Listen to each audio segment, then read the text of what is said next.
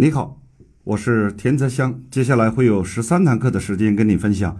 每一个老板都觉得最重要的一个问题，就是关于企业盈利的问题。那么，针对这一堂课，我们总共把它拆分成十三个小的板块，分别涵盖了三大部分：如何解决商业模式的问题，以及如何解决融资的问题和如何招商的问题。所以，这三个部分有基本的两个目标。第一个目标就是如何融资一千万，第二个目标就是如何招商代理一千家。我平时经常听到很多老板说，我们的公司缺好的产品，我们的公司缺渠道，我们的公司缺人才。我把这个定义为叫缺资源。事实上，缺资源都只是个表象，缺资源背后的真相是什么呢？缺资源背后的真相是你缺少一个团队，你缺少一个能够帮你创造出优质产品的团队，你缺少一个能够为你融资的团队。你缺少能够帮你招代理的团队，所以所有企业所缺的一切，事实上真正缺的不是缺资源，事实上真正缺的是帮你整合资源的团队。然而，事实上缺团队依然是表象，真相就是缺一套模式。因为人才不会因为你这个人而加入，一定是因为你有一个大家都觉得很靠谱的事儿，人才才愿意跟你一起做。所以，缺团队都只是表象，真正是缺一个能够吸引人的模式。所以在今天，我说没有模式不开公司，因为你如果一开始开一个公司，可是没有模式，你就会发现你在组建团队的过程当中就会变得极其的困难。那么，什么叫模式呢？首先，模式有两大基本功能，第一个功能叫做拿来卖。第二个功能叫拿来做。我经常举例，美国选举总统，选总统是一件事儿，选上总统怎么把总统这件事儿做好又是一件事儿。所以你会惊讶的发现，能够当上总统的人，事实上都不是因为总统做得很好，他才当上总统，是因为他非常懂得如何竞选总统。那么至于当上总统以后能不能做得好，这个另当别论。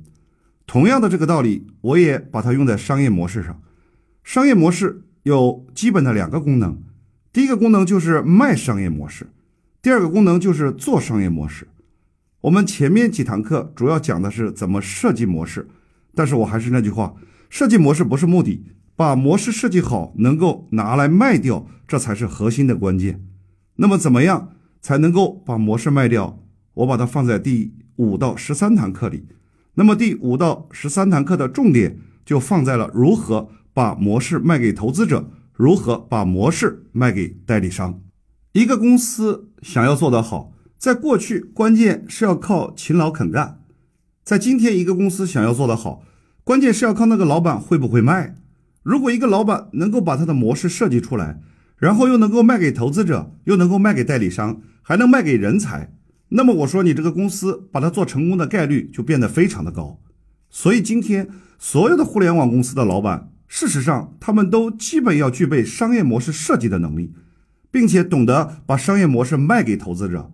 那么在今天，这个做法不再仅仅局限于互联网领域，而是已经渗透到所有的传统行业。所以在今天，所有的传统行业的老板有一个基本的标配，就是需要具备商业模式设计的能力。并且懂得把这个商业模式卖给投资者、卖给代理商，我相信这也是这十三堂课最重要的意义。马云有一句话非常经典，叫“梦想还是要有的，万一实现了呢？”我今天要送给大家一句话，叫“梦想还是要说的，万一有人信了呢？”就是当你学会了我们的利他盈利模式，你就会对你过去所想的所有的商业构思，将会有一个完全不一样的想法。将会产生突破性的创新，你就会开始有了一个全新的商业梦想。但是，当你有了这个商业梦想，不要急着去落地，而是应该把你的这个商业梦想去跟更多的人去分享。因为当你持续不断在跟更多人分享你商业梦想的过程中，你会惊讶的发现，有的投资人就会认可你的梦想，他就会把钱投给你；有些人他认可了你的商业梦想。他就想跟你一起来干，有的人他想加入你的商业梦想，他就会做你的代理商。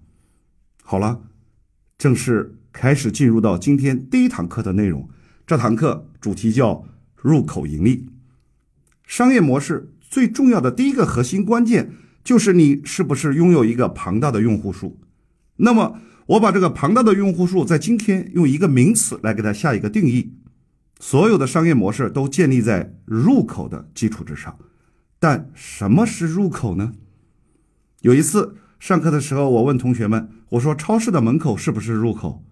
这时候有一半的人举手说：“超市的门口应该是入口。”那事实上，超市的门口充其量只能说是进口。那到底什么是入口呢？我给大家举个例子，我以自己为例，前两年我帮别人策划商业模式，那个时候的策划费是两百万，那个时候我就在想。我如何才能拥有更多的两百万的策划案，来提高我的营业额呢？那个时候想完以后，得出一个结论，就是策划还不是最好的，教育培训才是一个最好的入口。因为所有需要策划的企业，他们都在培训公司的手里。那个时候我就发现，我已经不再仅仅是把策划做好就可以了，我应该在策划的前面做一家公司，那是一家培训公司，也就是今天的利他商学院。所以，我们最早开始做这个商学院的时候，其实我们没有想过透过培训来盈利，而是为了透过培训来构建一个入口，然后透过培训这个入口为我产生更多的两百万的策划案。后来我们发现，随着我们不断的培训过程当中，学员越来越多，然后我们就发现，居然培训的这个业务在我们未来的几年当中都有可能变成一个非常盈利的项目。所以，我们又把培训的这个业务变成了一个盈利型项目，所以才会有了今天我们这个微课堂。因为我们发现，就培训本身也能够成为一个非常盈利的项目的时候，那我的入口又在哪里呢？我就发现，我们原来培训的入口功能已经消失了。那我如何能够建立更为强大的入口呢？于是，我就开始今年把重心放到了线上的培训和平时写书。今年呢，我一共写了五十本书，而而且包括拍了一百集抖音、五十集长视频，还有这个线上微课堂。因为我发现，这个线上微课堂以及出书这两件事儿，将会成为我们培训公司的超级入口。我再说一遍，什么叫超级入口？就是一看都是人，干啥都能成；一看没有人，干啥都不成。也就是所有的商业的基础，在今天必须要有人。过去不一样，过去的概念都是我透过一个产品，然后接触到人。可是今天不一样，今天都得思考一个最基础的问题，就是我用什么方式，用什么产品，用什么公司，我先能接触到人。那么过去是用产品接触到人，今天不是，今天是要先接触到人才可以卖产品。所以说，过去是透过赚钱的事儿接触到人，今天不一样。今天要先研究如何能接触到人，才会有赚钱这件事儿。所以，我把前面简单的做一个总结，就是所有竞争本质都是客流量的竞争。事实上，所有客流量的竞争本质上都是入口的竞争，也就是如何能够在入口拦截客流量。举个例子。就是京东在上市之前出让了百分之二十五的股权给腾讯公司，那么京东已经做的那么牛，都已经快要上市了，为什么还要给腾讯股份呢？原因很简单，因为京东是一家平台公司，可是京东在上市之前，他发现整个互联网已经开始迈向移动互联网，可是，在移动互联网的时代，京东这个平台缺少一个入口的属性，所以没有办法。京东看中了腾讯的微信，这个全世界的超级大入口，所以京东才愿意给腾讯百分之二十五的股份，透过微信的入口为自己导流。而且我做了很多次的调研，并且查了很多的资料，我惊讶的发现，居然百分之七十的滴滴打车的用户都是透过微信来使用的，这也是滴滴和其他网约车平台相比最大的核心竞争力。我再来讲讲淘宝的案例。淘宝本来一直都是超级牛，可是有一天当微信变得强大之后，淘宝就扛不住了。淘宝就火急火燎的做了一个叫来往，可是没有办法，这个来往的入口属性干不过微信，于是淘宝就改变了它的战略，它就不再自己去建入口，开始转向收购优酷、土豆，转向收购 UC 浏览器，转向开始参股微博，收购高德地图，并且开始收购线下的大润发、三江购物等大的实体。为什么？因为我刚刚跟大家介绍的这几个都是超级入口，因为如果淘宝在前端被微信把所有的用户都拦截，那么今天的淘宝就没有多少流量，那么再牛逼的淘宝也会倒闭。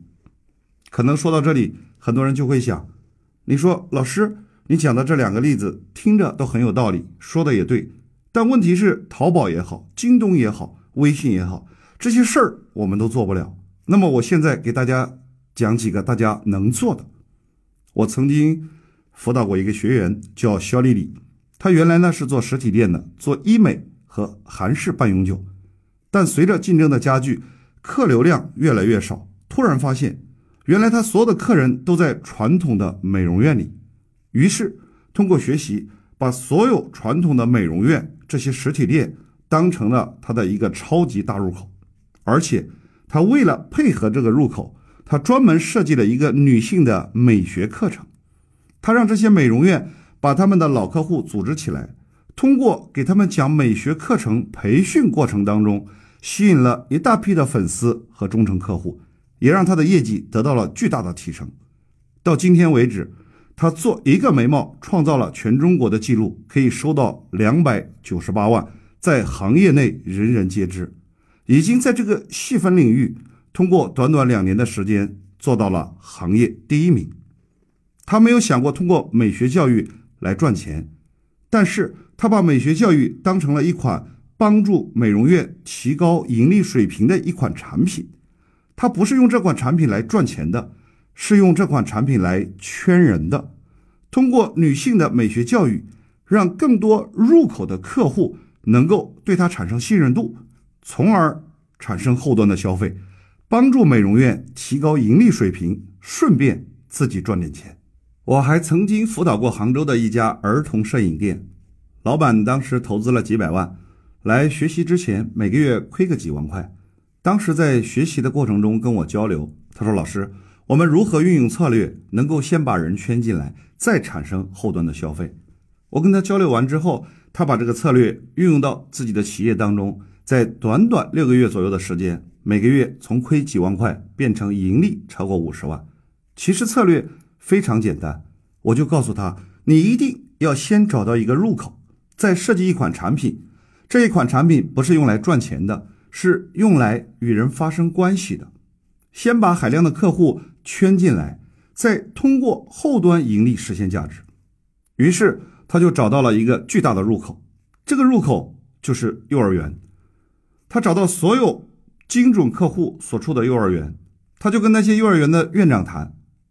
他说：“院长，你看你们每个月搞活动的时候，我就派我最好的摄影师带最好的照相机，给你们每个孩子都拍一张最精彩的照片。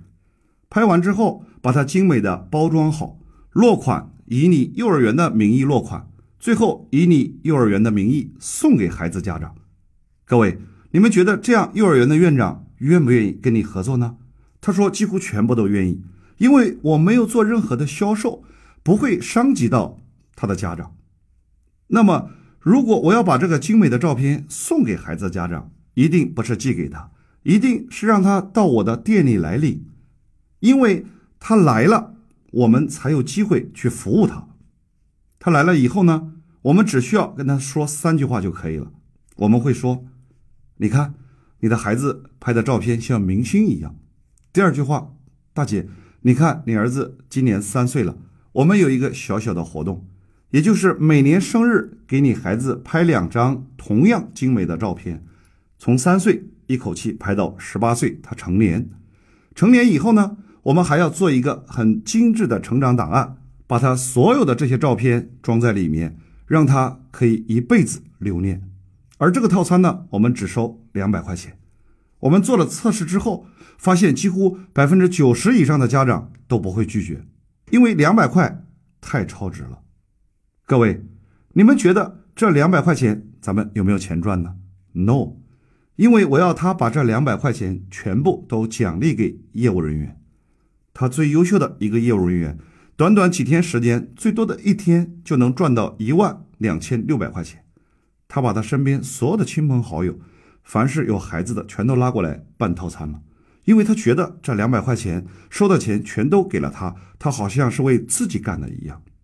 各位，很多人说哇，你两百块钱全都奖励给业务员了，我们赚什么钱呢？我的意思是，我们希望通过这样的一款产品，不是用来赚钱的。是先把用户圈进来，因为他如果没有付你这两百块钱，你打电话你叫他来拍照，可能他不会来。可是今天我们收了他两百块，他就是我们的 VIP 客户。之后，如果你打电话告诉他下周你儿子生日，你可以过来拍两张免费的照片，那我相信绝大部分家长是会来了。他来了之后呢？我们就可以把四五十套非常漂亮的衣服全部给他，换了之后，每一个都拍一个精美的照片，拍完之后开始让他选两张免费的。拍过婚纱照的人都知道，一般每个婚纱照都有一个固定的套餐，但是几乎百分之九十九以上的人都会多交点钱，多买几张。为什么呢？因为你会发现，第一。拍的很好看。第二，机会很难得，结婚吗？一辈子不就这一次吗？谁也不想多折腾几次，对吧？那这孩子也是一样啊。你会告诉他，大姐，你看你儿子今年三岁了，对不对？这一辈子也回不到三岁了。你看你孩子长得多像明星啊！除了两张免费的，你觉得你有没有可能再多买个一张两张？有没有可能？各位，后来我们经过测试发现。几乎百分之八十以上的家长都会再多交点钱，多买几张。各位，如果他多买一张，你会发现我们就有利润空间出来了。而且这个时候，他的重复消费不是被逼无奈，是心甘情愿的，因为他觉得他享受了超值的前端服务。接着，他在做测试的过程当中，发现有百分之二十以上的客户都希望多选几张，说把这几十张全部都给我打包了。我儿子长得这么像明星，每一张我都想让他一辈子留念。各位，很多地方这样的土豪客户也非常的多，这样的话就可以让我们有巨大的后端价值。他就用这个策略，在六个月的时间，把杭州所有的幼儿园全部扫了两遍，而且最厉害的是，他直接找到了医院。他跟医院是这样合作的：凡是在这家医院出生的孩子。生下来就可以免费的给他拍一张，满月了再免费的拍一张，这两张照片最后都以医院的名义免费的送给孩子家长。同样的，孩子家长要到他的照相馆里来领取。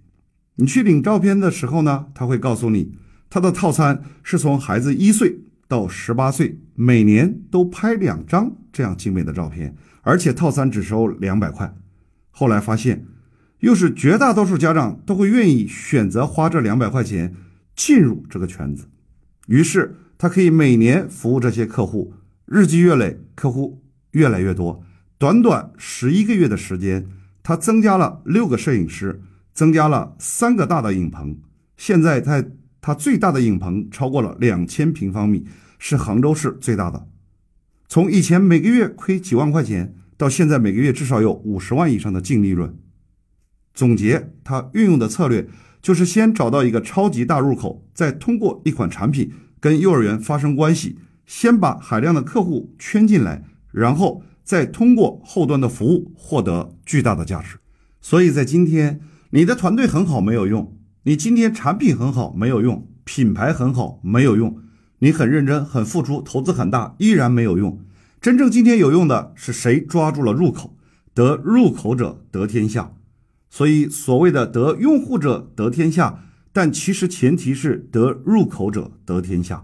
所有的商业模式都建立在以入口为基础上。那么，到底什么才是一个最好的入口呢？今天我必须要跟大家做一个解释。入口的核心就是你的这个入口建立在能够帮助别人解决问题，能够帮助别人提供一个很好的解决方案的基础上。总结：老板原来整天研究如何卖货，叫利己；今天老板要研究如何帮别人多赚钱。你能帮到谁，谁就是你的入口。肖老师因为帮美容院提高盈利水平，增加新的盈利点，从而创造了巨大的价值。儿童摄影馆因为帮助幼儿园创造了新的盈利增长点，从而实现业绩倍增。所以，我说什么才是最好的入口？就是能够进入到每一个今天线下实体店的老板的心里。这才是最重要的，所以我常说，未来无论做什么生意，没有入口，什么都做不成。为什么？因为过去的产品是拿来赚钱的，可是今天的产品是拿来圈人的。所以今天不要光想着研究收入，不要光想着研究怎么赚钱，不要光想着研究怎么促销，你要满脑子想着我要的用户在谁的手里。我如何能够帮助拥有我想要的客户的那群人？我如何能够帮助他们解决问题？接着再透过他把他背后的客户资源转换成为我的客户资源，这个就叫入口。所以简单的做一个总结：如果你传统原来是做线上的，比如说是做微商、做电商的，就要思考如何从线下来突破；如果你今天是做线下的，比如说，我们做线下培训的，我们就要开始从线上去突破。所以，简单的把刚才这两句话做一个总结，就是你从线上的开始往线下走，也就是线上的要把线下当成你的入口。如果今天你是做线下的，那你就应该往线上走，你就应该把线上当入口。比如说，京东要开一万家线下实体门店。今天的小米也在线下开一千家店，而且我们伟大的雷老板说，他要透过线下的实体门店，每个店都要创造一个亿的营业额。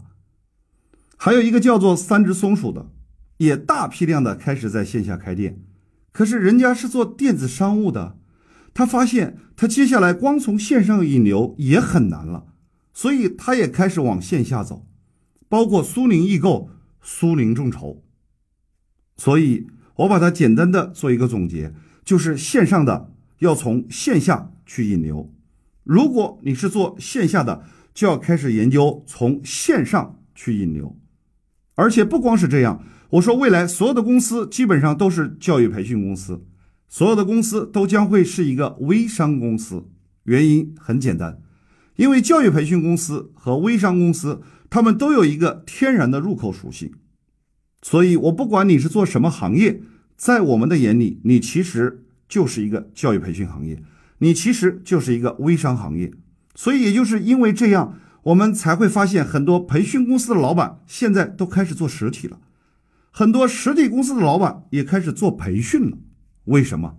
因为实体公司它需要有一个庞大的入口，然后教育培训呢，就是一个天然的入口手属性。可是做培训公司的。他发现这个教育培训纯粹靠培训赚钱，好像也开始越来越难了。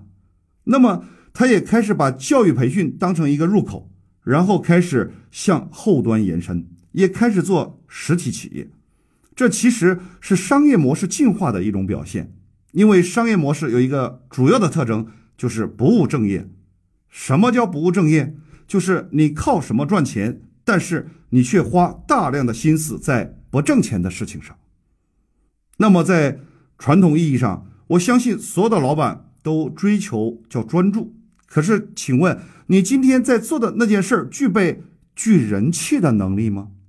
或者说，你今天做的这件事儿具备赚钱的能力吗？如果你具备赚钱的能力，那么我说你必须往前端走，来开始建立一个入口的商业模式。如果你做的事儿是具备入口的商业模式，可是就是不挣钱，那么我说你接着要往后走，我要在后面几堂课里告诉你到底怎么样来挣钱。原因很简单，就是你如何有赚钱的事儿，就要去建一个入口。你有入口的，你就要去找赚钱的事儿。在今天，你有一个赚钱的公司，你还需要建立一个入口公司，这是标配。如果你有一个具备庞大用户数的公司，那么你还要建立一个具备赚钱能力的公司。今天你必须要有两个公司的概念，分别有一个能够拿来聚人气的公司，我把这个称之为入口的公司；另一个就是能够变现的公司，我把它称之为叫赚钱的公司。这个我后面再跟大家慢慢分享。好。这堂课我们将告一段落，我会陆续在后面的十二堂课里面告诉大家如何设计商业模式，并且如何通过商业模式去做股权融资、去做招商。在这十三堂课里面呢，我建议大家都可以反反复复的去听，因为我经常说，你听第一遍的时候会有一种感觉，叫做看山是山，看水是水；第二遍你听完之后，你会觉得山不是山。水不是水，第三遍你听完，你会惊讶的发现，山还是山，水还是水。每一次的复习都有一次新的感悟，因为它是颠覆了你所有传统思维的一种逻辑。这十三堂课的逻辑性非常的强，丝丝相扣。我建议大家一定要从头到尾连贯的学习完之后，再去设计你自己的商业模式。好，下堂课我们再见。